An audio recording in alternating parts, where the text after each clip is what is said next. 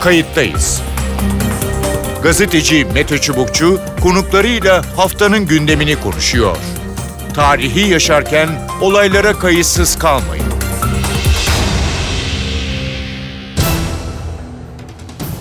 İyi günler bir kayıttayız programıyla daha karşınızdayız. Tarihe ışık tutmak ve olan biteni anlamak için önümüzdeki dakikalarda sizlerle birlikte olacağız.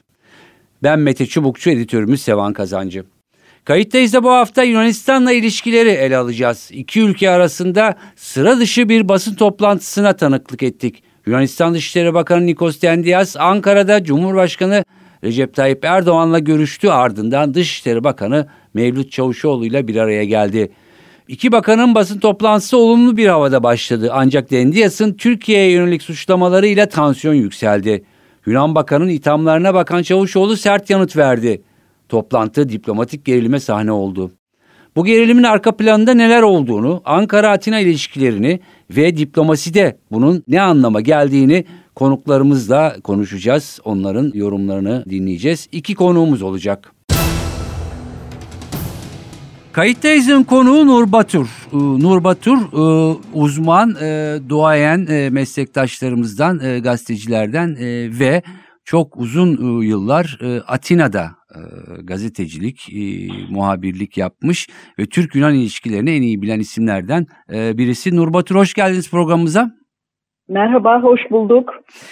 Ee, evet yani e, iki Dışişleri Bakanı'nın e, Türk ve Yunan Dışişleri Bakanlarının e, basın toplantısına değineceğim. Çok uzun yıllar Atina'da kaldınız. Daha sonra da bu ilişkileri takip ettiniz. Muhtemelen defalarca Dışişleri Bakanları, zaman zaman Başbakanların her iki ülkenin basın toplantılarını izlediniz. Buna benzer sahnelere şahit oldunuz mu hiç? Hayır, ilk defa şahit oluyorum. Tabii zaman zaman ufak gerginlikler olurdu bu tür basın toplantılarında. Ama bu denli e, bir diplomatik skandala dönüşecek bir basın toplantısını ilk kez izliyorum. Başından itibaren izledim e, ve şunu söyleyebilirim. E, bu e, skandalın sorumlusu Yunanistan Dışişleri Bakanı'dır. Hı hı. Açıkça söyleyeyim bunu. Yani e, Dendias müthiş bir küstahlık içindeydi, kibirliydi e, ve e, başlangıçta e, bizim Türk Dışişleri Bakanı gayet e, yumuşak bir üslupla başladı. Yüzünde bir gülümseme vardı. İşte dostluktan, arkadaşlıktan, geçmişteki ilişkiden söz etti filan derken Dendias sözü alıp da böyle Türkiye'nin tavrını sürdürmesi halinde yaptırım, yaptırımlar devreye girer tekrar deyince ipler koptu. Yani e, tam anlamıyla bir küstahlık içindeydi. E, Çavuşoğlu da haklı olarak önce o gülümseme dondu suratında. Çok yakından izledim yani bütün basın toplantısını. Hı Ondan sonra da e, haklı olarak cevabını vermek zorunda kaldı ve siz gerginliği sürdürürseniz biz de sürdürürüz dedi. Şimdi tabii bu küstah tavrı, bu kibirli tavrı e, neye dayanıyor diye evet. bakmak lazım. Bu bence e, Avrupa Birliği ve Amerika'dan aldığı destekle verdiği büyük bir rahatlıkla bu şekilde e, davrandı Yunanistan Dışişleri Bakanı. Kıbrıs'ta yaşandı 74'te Türkiye'nin oraya müdahale edemeyeceğini düşündü. Yunanistan tam işte ele geçiriyorduk filan Enosis'i ilan edeceğiz derken Türkiye müdahale etti. Daha sonra Kardak'ta aynı durum oldu. Hı Öcalan krizinde yaşadık. Öcalan yıllarca PKK'yı desteklediler. Ben o sırada Yunanistan'daydım ve e, Öcalan'ı kaçırdılar, Nairobi'ye götürdüler, sakladılar ve Türkiye avuçlarının içinden alıp Öcalan'ı Türkiye'ye getirdiği zaman perişan oldular. Ders almamış bir Yunanistan görüyorum. Ama bunun temel nedeni tabii Türkiye'nin yalnızlığa sürüklenmesi. Ee, yani Türkiye ile Yunanistan arasında e, saysak herhalde e, 8-10 kalemlik önemli. E, bir kısmının hani çözülmesi bugünden yarına hakikaten zor olan sorunlar. E, tarihten gelen birçok sorunlar e, var. E, basın toplantısında sanki daha e, kolaydan zora e, gitmek gibi bir noktadan başladı. E, Çavuşoğlu. Ben en azından öyle anladım ama e, Dendias sanki hani hepsini e, çuvalın içine koymuş ve birden e, boşalttı. E, yani Kıbrıs'a gitti, azınlıklara gitti, Doğu Akdeniz'e, Ege'ye, e, efendim mülteciler meselesine vesaire sanki hazırlanmış e, gibiydi. Yani bir yerde yani e, herhangi bir e, belki bahane bularak yine lafı oraya mı getirecekti? Ben öyle hissettim. Şimdi e, ister istemez o noktaya geldi çünkü e, Türkiye e, bence bu yalnızlığın getirdiği bir tepki, büyük bir tepki içerisinde. Tabii yani e, yine birazcık geçmişe bakarsak 1974-80 arasında Kıbrıs Barış Harekatı'ndan sonra Yunanistan NATO'dan beklediği desteği ve Avrupa'dan beklediği desteği alamayınca 6 yıl boyunca askeri kanattan çekilmişti. Hatırlarsak. Evet. Ondan sonra e, Türkiye'de askeri darbe oldu ve e, o günkü askeri yönetim e, hiçbir taviz e, almadan bir anlamda e, vetosunu kaldırdı NATO'da evet. Yunanistan askeri kanada döndü. Ondan sonra 80 ile 99 arasında 19 yıl boyunca Yunanistan önce yeni demokrasi hükümeti arkadan Andreas Papandreou özellikle Avrupa Birliği'nde Türkiye'nin e, yolunu tıkadı. Türkiye'nin Avrupa Birliği'nde adaylık sürecini engelledi, veto etti. Ondan sonra vetosunu Simitis kaldırdı yine hatırlar. Bunun da iki nedeni vardı. Bir, Yunanistan'dan alsak Avrupa Birliği'nde herkes yaka silkiyordu. İkincisi Kardak krizi ve Öcalan krizinde Yunanistan dibe vurmuştu. Başka çaresi yoktu. Yakınlaşmaya gitmek durumundaydı. İç politikayı filan dikkate almadığı, vatan haini olarak e, e, ilan edilmesini de dikkate almayarak Simitis akıllıca bir politikayla Yunanistan Türkiye ile yakınlaşmayı ve vetosunu kaldırdı. Ama bir e, Kıbrıs koşulunu da Avrupa Birliği'ne dayattı. Avrupa Birliği'ne şantaj yaptı. Simitis aslında 99'da. Belki o sırada Avrupa Birliği Helsinki zirvesinde beraber miydik hatırlamıyorum. Çok açık bir şantaj yaptı Avrupa Birliği'ne. Bir yerde elini güçlendirdi. Şimdi ondan sonra izlenen politikada iki önemli ayak vardı. Bir tanesi ekonomik ticari ilişkileri arttıralım, sorunları donduralım. Yani Ege sorunlarını donduralım. Kıbrıs'ı çözmeye çalışalım ee, ve e, bir de Ege sorunları için işte bir danışma e, görüşmeleri, istikşafi adını evet. verilen görüşmeler yapalım. Yani üç ayak. Bir, ekonomik ticari ilişkileri arttıralım. İstikşafi görüşmeler yapalım. Hangi sorunları e, görüşeceğiz ve Lahey'e gidebilir miyiz acaba Uluslararası Adalet Divanı'na diye. Üç, Kıbrıs konusunda ilerleme sağlayalım. Kıbrıs konusunda Birleşmiş Milletler, Amerika, Avrupa Birliği falan devrede olarak hı hı. anlam planı gündeme geldi. İşte 2004'te referanduma götürüldü. O süreci hepimiz evet. çok gazeteciler olarak da yakından izledik. Ben de zirvelerde hep bulundum referandum sırasında da. Türkiye adeta Avrupa Birliği'ne ve Birleşmiş Milletler'e Amerika'ya kart blanche, beyaz kart verdi. Ben dedi bu Kıbrıs sorununu çözmek istiyorum anlaşılamayan noktalarda, anlaşma sağlanamayan noktalarda siz doldurun dedi genel sekretere. Ve sonuç olarak e, hepimiz yaşadık ve Kıbrıs'ta Türk tarafı evet dedi, Rum tarafı hayır dedi plana, çözüme ve Kıbrıs Rumlarını adanın temsilcisi olarak Avrupa Birliği'ne tam üye kabul ettiler. O noktada işte Türk kamuoyu, ben bütünüyle söylüyorum, diplomasi, askeri kanat herkes ihanete uğradığını düşündü. Şimdi bugün gelinen noktaya baktığımız zaman Dendias'ın söyledikleri yine işte ekonomik ticari ilişkileri geliştirelim. İktiş, istikşafi görüşmelere devam edelim. Aynı Simitis politikası ama diyor Ege, e, Ege'de de e, Doğu Akdeniz'de de eğer e, milim kımıldarsan, herhangi bir harekette bulunursan, limana çektiğin e, Oruç Reis'i tekrar Doğu Akdeniz'e çıkartırsan e, yaptırımlar gelecek. Bunu açıkça söyledi. Ekonomik ticari ilişkiler tabii ki arttırılmalı. Bu yeni bir e, atmosfer yaratacaktır. Ama istikşafi görüşmelerin içi şu ana kadar hiçbir ilerleme kaydedilmediğini gösterdi. Son sorum olacak kısa bir yanıt e, rica edeceğim. E, yani e, Dendias evet e, bir yandan Avrupa Birliği'ni arkasına alarak e, Avrupa Birliği yaptırımlarını devreye sokarız demeye getiriyor. Peki e, yani Avrupa'da hava e, nasıl? Yani bütün hepsi bu havada e, Yunanistan'ın arkasında e, durur mu? E, yine Almanya farklı bir politika güder mi? Yani e, dediğiniz gibi yani bu Yunanistan'dan tırnak içi yaramaz çocuk e, tavrını destekler mi?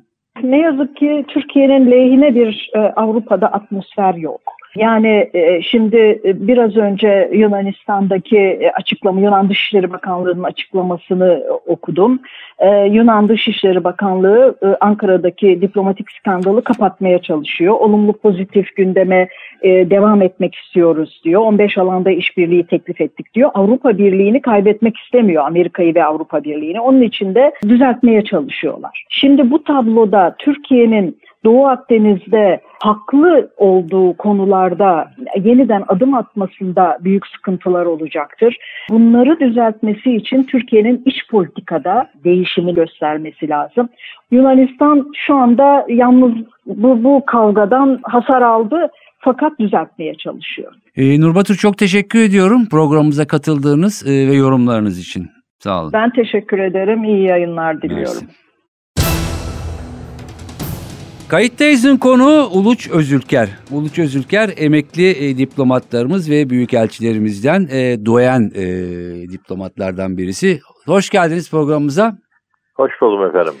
E, efendim e, bu son basın toplantısı e, Türk Yunan Dışişleri Bakanları toplantısıyla başlayan işte o hani biraz da onu sormak istiyorum size karşınızda muhtemelen seyretmişsinizdir. Şöyle başlamak isterim. Şimdi bu tür görüşmeler nasıl olur efendim? Yani içeri girdiler. Belki herkes işte kendi e, taleplerini masaya döküyor, tartışmalar oluyor vesaire oluyor. Mesela o içerideki hava tamamen dışarıya yansır mı yoksa daha makul açıklamalar mı e, yapılır? E, yani dünkü o manzaradan sonra soruyorum bunu. Buyurun. Efendim her şeyden evvel niyete bakmak lazım. Şimdi normal olarak bir müzakereye girdiğiniz zaman her iki tarafta tabiatıyla e, kendine daha fazla menfaat sağlayabilecek e, bir noktaya taşımak için müzakereye girer. Hı hı. %51'e 49 biten bir müzakerede 51'i elde etmiş olan kazançlıdır. Evet. %100 bir kazanç bir müzakerede hiçbir zaman yoktur. Hı hı. Savaşta bile %100 kazansanız bu bir müzakereyle biter. Eğer normal şartlarda işte Fransa ilk Birinci Dünya Savaşı'ndan sonra Fransa'nın Almanya'ya yaptığı gibi yüzde yüz kazandım dolayısıyla diye yola çıkarsınız. İkinci Dünya Savaşı'nı yaşarsınız.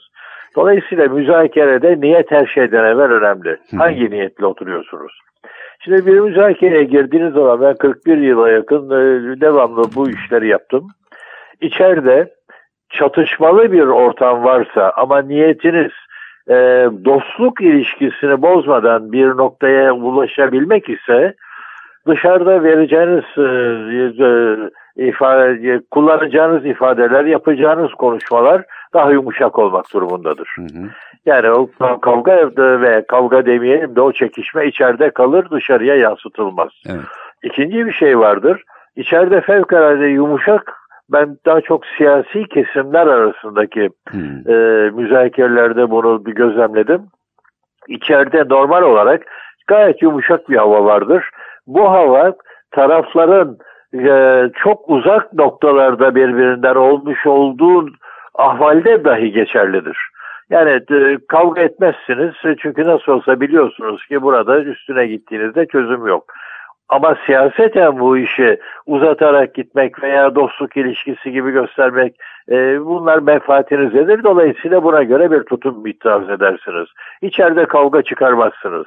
Ama dışarıya çıkıldığı zaman kendi kamuoylarına ben bu kritik de görüşmelerde çok büyük bir başarıyla çıktım diyebilmek için oturup bambaşka şeyler e, ağzınıza gelen e, şekliyle e, çok farklı boyutlarda da düşünülebilecek bir tutuma girebilirsiniz. Evet. Şimdi bunların hepsi daha, daha neler söyleyebilirim? Müzakere teknik ve taktikleri içinde vardır. Ama dün e, olan e, olaya baktığımız zaman hı hı. ben arkadaşlarımla da görüştüm e, birkaç arkadaşımla. Bunlardan iki tanesi mesela hayatını Kıbrıs ve Yunanistan'a vakfetmiş ve Dışişleri Bakanlığı'nda başarıyla hep bunu götürmüş olan arkadaşlardı. Dedim ki ben 41 yıl içinde böyle bir olayı hiç yaşamadım. Hı hı. Acaba sizin bir tecrübeniz var mıdır? Biz de yaşamadık dediler. Şimdi dün e, Dendias'ın ortaya koymuş olduğu tutum aslında buraya iyi niyetle değil, kasıtla geldiğinin bir göstergesidir. Evet. Dolayısıyla buradan çıkarılacak olan sonuçta çok basit şekliyle e, Dendias arkasında kendisine destek veren Amerika Birleşik Devletleri ve Avrupa Birliği'nin e, yarattığı güvenceyi de kullanmak suretiyle Türkiye'yi bir noktada köşeye sıkıştırmak ve aynı zamanda herhangi bir şekilde kendinin e, haklı olmadığı konularda dahi geri adım atmaya hazır olmadığını net bir biçimde ilan etmek şeklinde tanımlayabileceğim bir tutuma girmiştir. Hı hı. Şimdi bu tutum e, iyi niyetli bir tutum değildir. E, belki kendi kamuoyuna dönük olarak oy getirici bir e, e, unsurdur. Ama bunun ötesine geçtiğiniz zaman Türk-Yunan ilişkilerini ve bu bağlamda e, Yunanistan'ı topyekün desteklemekte olan Amerika Birleşik Devletleri ve Avrupa Birliği ile olan e, ilişkilerimizi de doğrudan doğruya etkileme e, noktasına taşıyabilecek bir tutumdur. Evet. Bu çok riskli tabiatıyla bilinçli şekilde yapıldığından da eminim. Evet. Bunun ilk e, ben kendi yorumdan Kıbrıs sorunu Doğu Akdeniz'de olsun böyle pek çok konu yönden bir Avrupa Birliği ile ilişkilerimizde olsun Kıbrıs sorunu bildiğiniz gibi bir çıban başıdır aslında efendim bu ilişkilerde. Biz haklıyız ama haklı olmanız tek başınıza yetmiyor. Karşınızda blok halinde sizi yola getirmeye çalışan bir grup var. Şimdi Nisan sonunda Kıbrıs görüşmesi var tekrar ve federasyon teziyle e, bağımsız iki devlet tezi karşı karşıya gelecek. Dün yaşananlardan sonra hele bugün Cumhurbaşkanımızın da destekleyici ifadelerinden sonra e, ben e, şahsen e, ilk raundun menfi şekilde Kıbrıs görüşmelerinde ortaya çıkacağını düşünmeye başladım. Hı hı, peki. Ee, şunu soracağım. Ee, şimdi belli ki yani Avrupa Birliği'ni arkasına alarak böyle tırnak içinde bir işte yaptırım sopasını göstermeye e, çalışıyor. E, ne dersiniz? Yani Avrupa Birliği ve Türkiye'nin Avrupa Birliği ile ilişkileri de e, çok e, iyi olduğunu olmadığını biliyoruz. E, ama e, Yunanistan'ın arkasında durur mu Haziran'dan önce? E, duracaktır. Hı hı. E, çünkü bir kere e, üye dayanışması çerçevesinde olayı görmek lazım. Ama daha öteye gittiğimizde Avrupa Birliği de bir bütün halinde Türkiye'ye Amerika Birleşik Devletleri'nde Biden'ın ortaya koyduğu yeni politikayla bütünleşmiş olarak bir havuç sopa politikası şeklinde değerlendirdiği bir tutuma giriyor. Hı hı. Ee, bu Avrupa Birliği'ne de sirayet etmiş gözüküyor. Şimdi bakın 6 Nisan'da e, Ankara'da yapılan görüşmede e, bir protokol sorunu ön plana çıktı. Fakat esas itibariyle bu e, gelen en üst düzeydeki heyetin bizimle yaptığı görüşmelerde de hiçbir şey e, ilerleme olarak e, bakıldığında hiçbir şey kazanılamadı karşılıklı olarak efendim. Yine Haziran ayına ertelenmiştir ve Türkiye'nin nelere riayet etmesi gerektiği yani biat kültürü içinde Türkiye'yi e, nerelere e, taşımak istedikleri ve yapmadığı takdirde de bunun yeniden bir değerlendirme konusu olacağını da saklamamışlardır. Şimdi e, buradan hareket ettiğimiz zaman e, Amerika Birleşik Devletleri'nde de aynı tutum var. Hı hı. Sanki bir yumuşama politikası gibi ortaya koyup ama sonuç itibariyle yumuşamadan değil doğrudan doğruya Türkiye'ye biat ettirmek, kendi evet. görüş ve düşünceleri etrafında oluşmuş bir çözümler yumağına sevk edebilmek için uğraştıkları net. Peki. Bunu görmek tamam. lazım. Hı hı. Cumhurbaşkanımız e, sözlerini daha yumuşattı 4-5 aydır. Ve bu arada Avrupa Birliği'ne tam üyelik sürecinde de, de kararlı olduğumuzu tıpkı NATO ile ilişkilerimizde olduğu gibi net bir biçimde tekrarladı, dile getirdi. Hı hı. Buna rağmen karşılık olaraktan bize getirilmiş olan tutum e, tecviz olunabilecek, kabul edilebilecek bir tutum değildir. Unutmayın ki Karadeniz, Rusya, Amerikan ambargosu yeniden ee, yani Türkiye bir kuşatma politikası içine girmiştir. Ve bu kuşatma politikasında da direndiği ölçüde ki haklı olarak direndiği ölçüde dahi Hı hı. e, cezalandırılmak veya en azından yola getirilmek için e, mücadele edilmektedir. Peki. Ee, kısa bir yanıt e, olursa e, sevinirim. Efendim. belli ki sizin de çizdiğiniz çerçevede e, ciddi sorunlar e, var. Sizin deyiminizde bir kuşatma da e, var. E, ama siz e, yani deneyimli bir diplomatsınız. Dışişleri de e, muhtemelen e, deneyimli diplomatlarla dolu. Yani şöyle bir e, nefes alıp soğukkanlı e, olup neler e, yapılabileceği konusunda e, bir e, hani kısa bir e, yanıt verebilir misiniz? E, tabii efendim yani e, çok basit şekliyle Avrupa Birliği ile ilişkilerinizi düzeltmek istiyorsanız evvela e, müktesebatla ilgili sorunları çözmeniz lazım. Yani başka bir ifadeyle Avrupa Konseyi'ndeki gözetimden çıktığınız anda ilişkilerinize iki adım ileri gitmiş olursunuz. Bunun ötesindeki siyasi konularda da mücadele kabiliyetiniz herhalde yukarıya çıkar. Diğer tarafta e, Türkiye'nin e, yeri bellidir ama e, uygulamayla söylem arasındaki farkların da ortadan kaldırılması lazım. Hı hı. Bunları yapabildiğimiz ölçüde zannediyorum e, bir noktada e, daha ileri gidebileceğiz.